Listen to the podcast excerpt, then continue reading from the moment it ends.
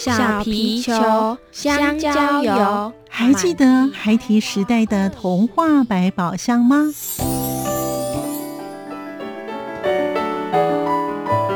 我是桂文雅，世界是一本美丽的书。我是曹俊彦，从小就喜欢画画。我的人生，我是王淑芬。当全世界都在下雨，泥泞不堪，全世界。我是王家珍，持续不断，好好的写。我是林世仁，创作儿童文学，让我找到自己生命中的阳光，可以探寻到生命中充满不可思议的兴奋。现在就跟着徐凡，我们一起施展魔法，回到时光隧道里，一起去挖掘笔尖上孩提的奇幻之旅吧！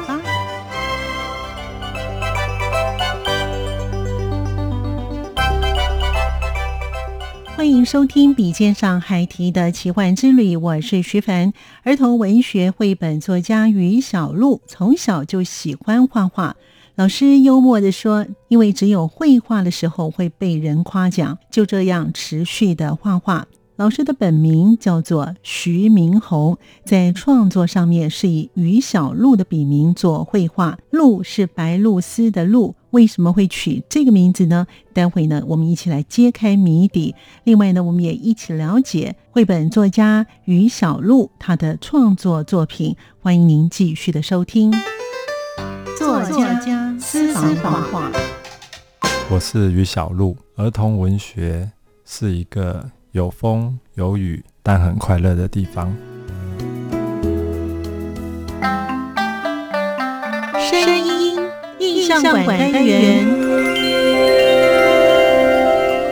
小时候，我觉得跟画画有关的一些经验，大概就是我妈妈都不让我买玩具。我们家有卖纸，爸妈就会把纸啊笔丢给我，就让我在上面乱涂。从小到大就只有画图会被大人称赞。我其实，在阅读上面，我觉得我从小到大没有喜欢读文字书。欢迎朋友们收听今天的节目。在今天节目当中，我们非常开心邀访到一位，我觉得他的质地非常好的儿童文学的绘本作家。于小璐，他的作品啊，其实我们今天呢，在节目当中会跟我们听众朋友分享啊，他其实的作品呢，看完他的作品之后呢，我有种感受，就是有一种温暖，然后又有一些好像要说一些很多的故事，所以呢，在于小璐老师的绘画跟文字当中呢，我们可以呢感受到一个绘本的一个力量啊，这一些的林林总总，他怎么会有这么多的一些的作品？同时，他的想法是如何呢？怎么能够写出一本一本啊，而且一篇一篇非常动人的文章哦？在今天节目当中呢，我们就来好好的请教一下于小璐老师啊。诶，因为于小璐老师他的本名叫徐明宏哦，所以也许有人是看到他的这个本名哦，有些人呢是知道他是于小璐哦。好，所以呢，我们赶快呢，请老师呢给我们听众朋友先打声招呼了。老师您好，主持人好，我是于小璐。是老师，因为呢，在你的成长过程当中啊，是不是跟你的画画之后的画画有很大的一个连结哦？有这些的记忆当中，小时候成长的环境当中，有没有比较深刻的故事呢？小时候，我觉得跟画画有关的一些经验，大概就是我妈妈都不让我买玩具，然后但是我们家有卖纸，嗯嗯，然后那些纸就是杂货店拿来包东西的一些拿。嗯嗯嗯包装，因为我记得小时候杂货店买东西是没有提袋，然后就是用包的，用纸包，连花生也是用纸包。那我记得他们大人都要做生意嘛，那我在旁边，那爸妈就会把纸啊笔丢给我，就让我在上面乱涂。哦，不要吵。然后就是会，就是把我丢在柜台，就是另外一个柜台。我记得那是一个玻璃柜台。嗯嗯。然后每次都是放一叠纸在那边，然后我就是拿着原子笔，然后就。在那上面一直画，一直画，一直画。对，你是多大的时候？我从很小就开始被这样子 丢在那边画图。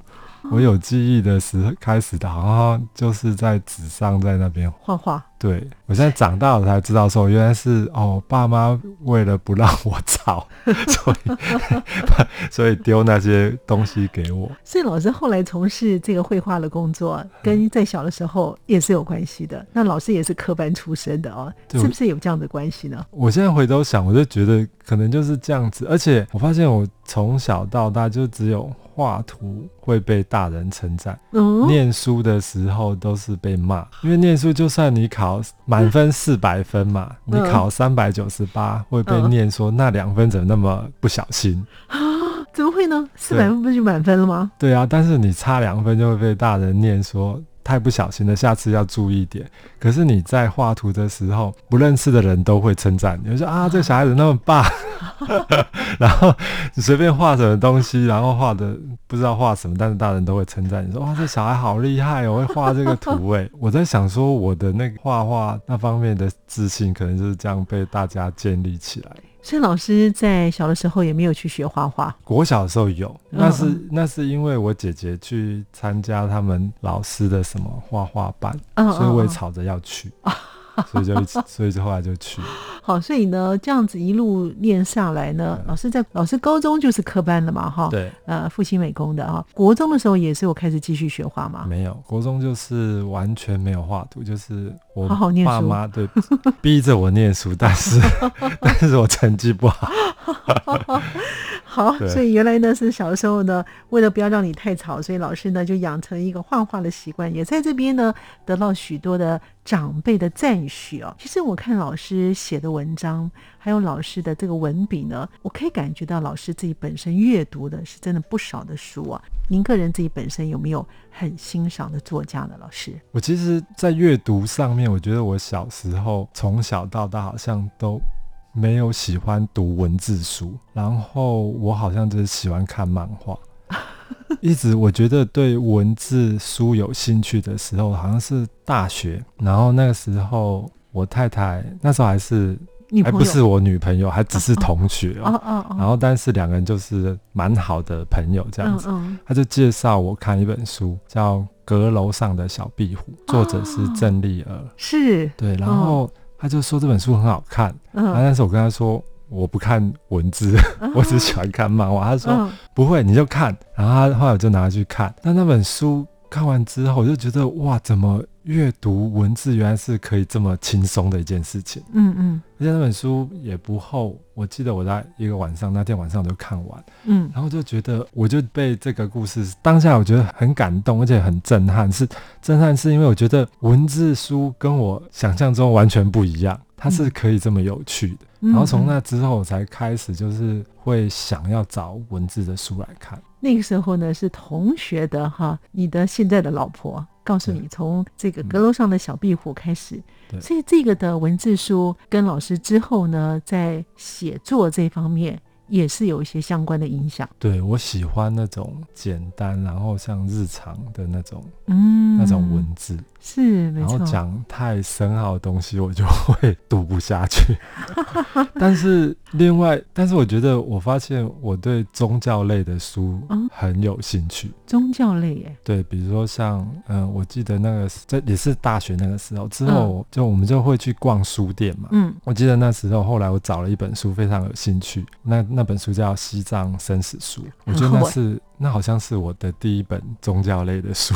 哦，所以老师那个时候多大的时候？你说念大学的时候？哎、欸，那时候对大二。大二的时候，哇，你可以看得懂吗？可以感受得到吗？我发现我对宗教类的书比较有兴趣。嗯，读其他类的书，我就会想睡觉。嗯，但是读宗教类的书，我就可以一直看，一直看。那你还记得你大二的时候读了这本《西藏生死书》？嗯，您个人在那个时候大二，其实才十八九岁的年轻小伙子，你自己本身看完有什么样的感受吗？我其实会被这本书吸引，是生死。它书的封面是生死，我就对死亡很有兴趣。真的，这样子我突然想到，我其实一开始是都对死亡这件事情很有兴趣。那我可能。对这个领域不太了解，嗯，然后那个时候我还一开始去找了很多鬼故事的书来看，哦、然后我想要了解灵魂是什么，鬼是什么东西，然后所以那时候看了一大堆鬼故事书，嗯嗯、后来看到《西藏生死书》之后，然后我就觉得，哦，这个领域好像是讲比较多我想知道的事情。原来这边是一个宝山这样子。所以那本书老师现到现在还留着吗？有，都留着。哦，真的。好，果真是念书人。那老师从什么时候开始呢？想成为一位儿童绘本作家？而且你的名字啊，为什么不用本名呢？用于小璐呢，跟你名字一点关系都没有哎，有特别的意涵吗？先讲那个名字好。嗯，好。我一直就想要有一个笔名，对，但是我一直找不到就是适合的名字，所以就用着那个本名一直在画图。那我自己很喜欢“鹿”这个意象。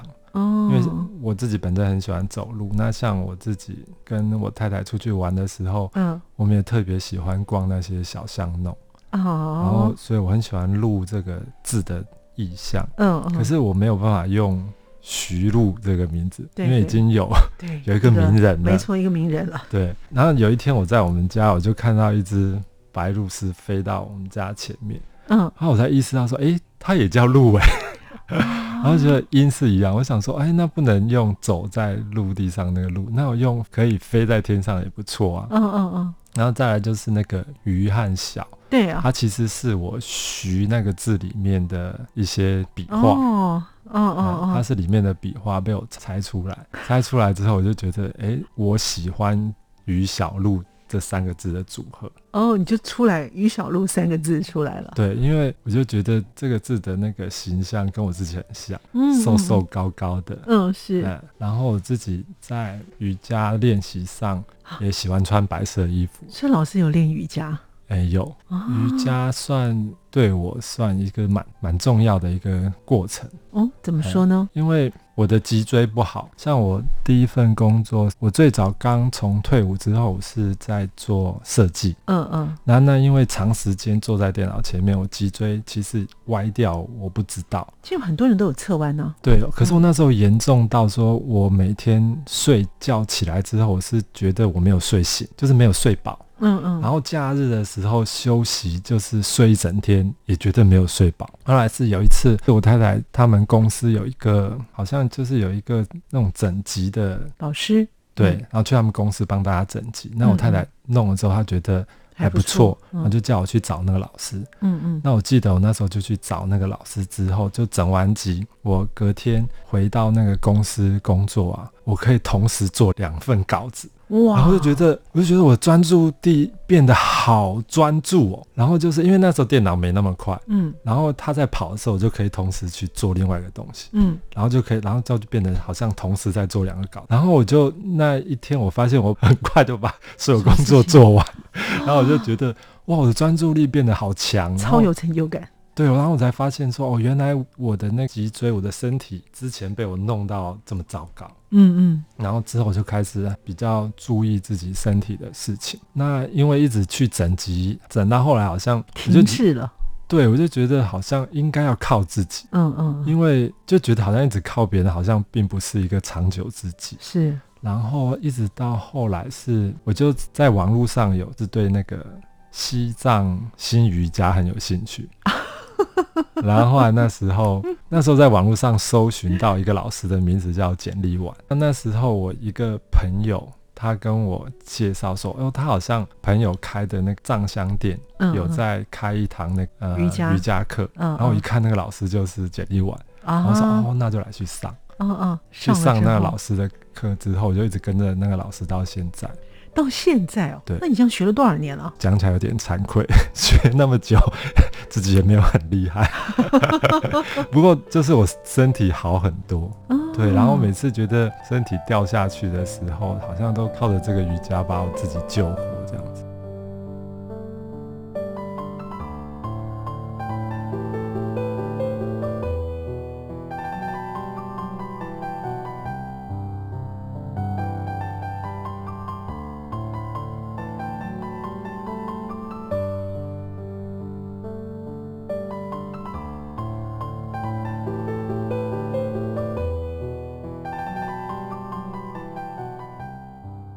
童文学绘本作家于小璐，她的绘本都是慢工出细活的方式来书写以及绘画，像是话说宝春姐的杂货店，是诉说祖母杂货店的故事。她到底花了几年来绘画呢？以及这本书的绘画有什么样的特色？另外老师最近的新的著作《Somewhere 好地方》，这个灵感来源是什么呢？但是老师说，有家人的地方就是好地方。我们继续来聆听绘本作家于小璐老师与我们分享。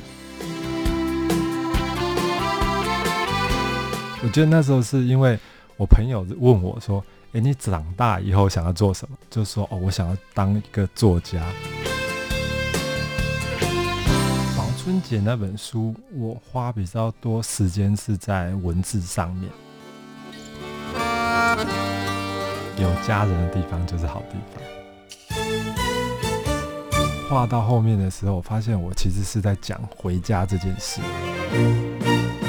所以呢，很特别哈。所以老师的名字叫于小璐哦。什么时候开始想要成为一位儿童绘本作家呢？我在想这件事情的时候，我想到是我高中的时候。我觉得那时候是因为我朋友问我说。哎，你长大以后想要做什么？嗯嗯嗯。后来我那时候想，就在想说我喜欢做的事情和我会做的事情。对。后来我就就说哦，我想要当一个作家。结果一讲完之后，朋友就笑到 翻到了。对，他说：“你当作家，你写书谁要看？”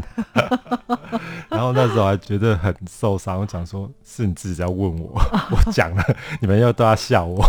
可没想到你真成为作家。你有没有赶快把你的书寄给那个同学，让他从椅子跌下来？从高中的时候就开始，所以老师写作跟画画似乎都花了很长的时间完成这个绘本哦。像老师的这本书呢，话说宝春姐的杂货店呢，哇，这本书也是非常的好哦，因为也得到第四十三届的金鼎奖哦。因此呢，老师为什么都会花这么长的时间来写你的这本书呢？这个宝春姐的这个杂货店，当时你想要写这个酝酿的时候，跟在写的过程，是不是可以跟我们分享一下？宝春姐那本书，我花比较多时间是在文字上面。会花那么多时间，是因为当时我我觉得我文字写的不好，因为别人问我杂货店的事情，然后我都可以滔滔不绝分享很多故事这样。嗯嗯。但是当我真的下去写之后，发现说和写。真的是两件事情。我记得好像我应该真的是花了整整一年的时间在调整我自己的写作能力。嗯，然后那时候很感谢，就是有一个有一位编辑朋友，我就是把我写完的东西，嗯，就是寄给他看，嗯，希望他给我一些建议。对，我还记得那时候他就约我到我们家附近的一家独立书店。那天呢，他就给我一些建议。我知道他其实讲的很已已经讲的很婉转。那天听完之后，我还是一个礼拜没办法。看我自己写的东西。啊，真的吗？就是整个自信心很受伤，对对对对，真的哦。一个礼拜之后才有办法再把档案打开，然后开始。再慢慢看。对，又再过了一阵子之后，他就又有写一封信给我，嗯，他又在跟我大概描述一下，他说我写东西的优点是心很细，对，然后像拍纪录片，把所有东西都拍下来。但是他说没有关系的东西就不用放进来，他要我懂得去剪接，就是把跟主题有关的再放进来，嗯，那些。比较没关系的，要把它删掉。可是那个时候，他跟我讲这件事情的时候，我还是不太懂。然后再过一阵子，他就大发慈悲，拿了我一篇我写的一篇文章，然后他就示范一遍什么叫剪接，他就剪接给我看，就是有一些东西移到前面，然后删掉。我还记得他画好多很多线，帮你编辑就对了。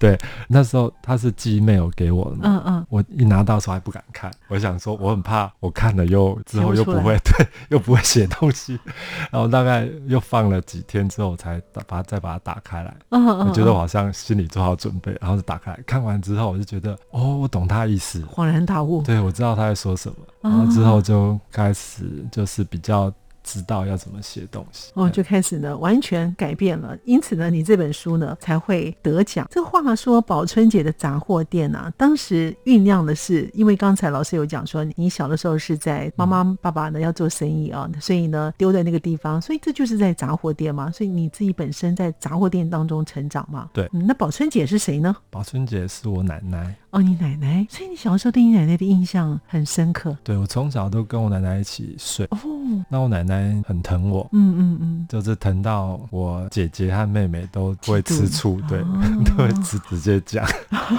好，那所以你这个故事啊，酝酿了多久？你想要把它写出来？应该是说，我就是一边写一边学着怎么写。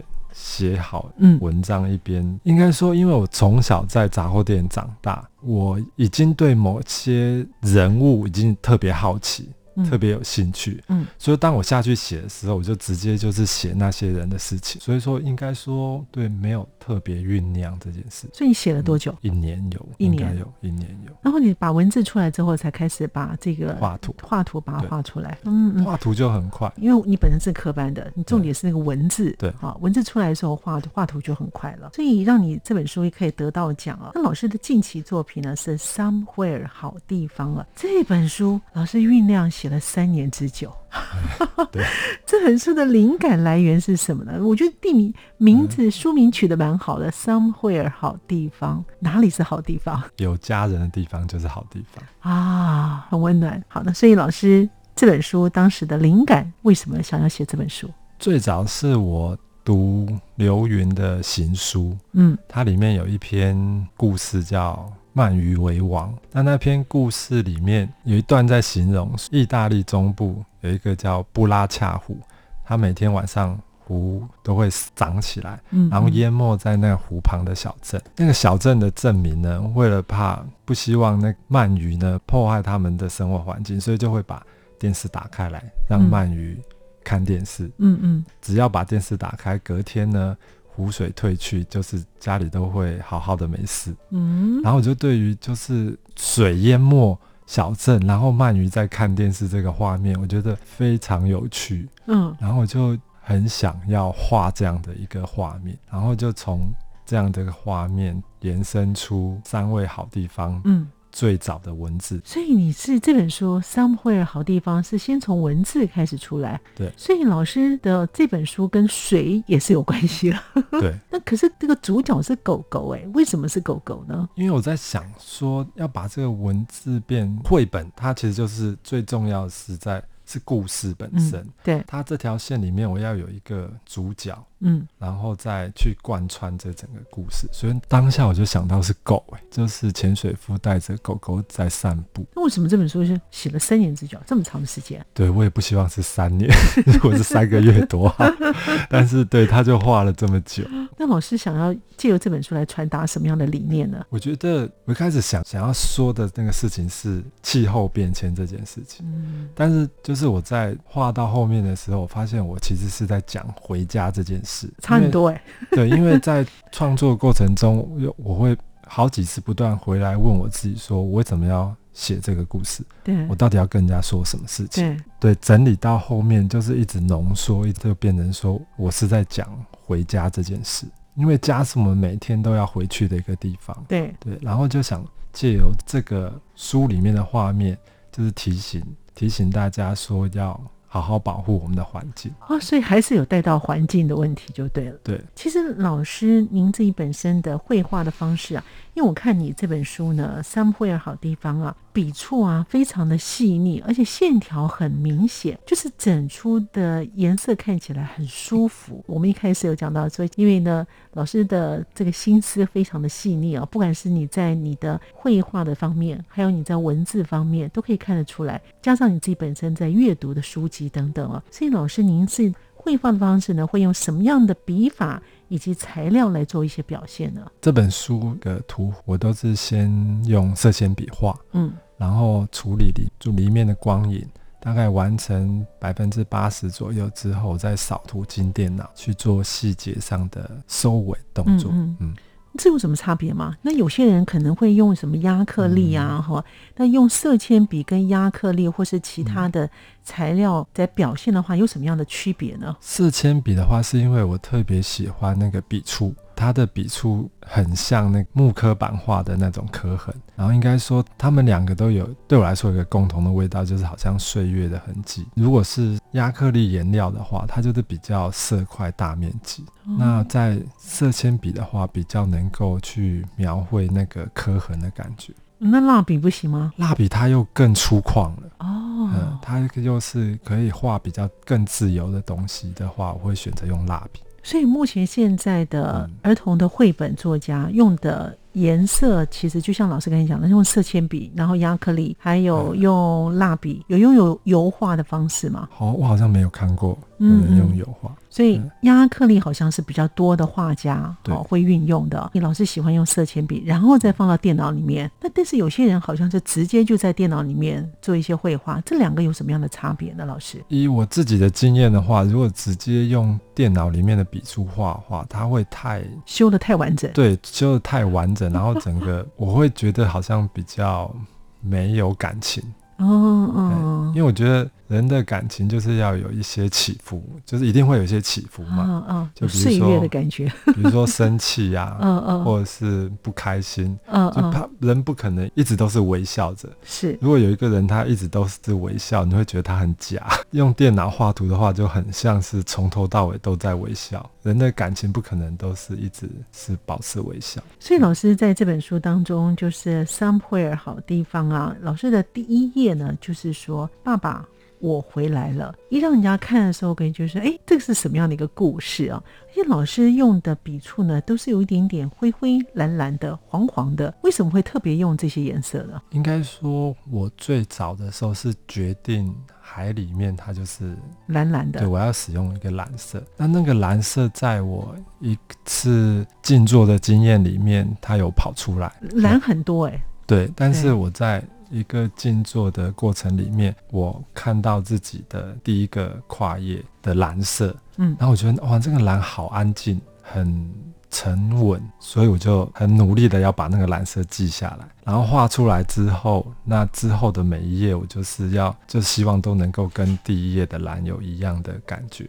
所以这个蓝呢，也是用色铅笔这样的画出来的，没有用两个颜色混在一起的吗？它其实用了很多颜色。嗯，就是我在用色铅笔画的时候，已经用了好几个蓝，然后在进电脑之后，我有去叠一个灰色哦，我有叠一个灰色的笔触在里面。那为什么不用水彩画？可能会颜色更容易调。应该说水彩它完全是另外一种感觉，因为这这又回到说我希望它是有笔触哦，有那个线条感觉，所以一定要用色铅笔。对，有那种刻痕。水彩的特性是一种透明感。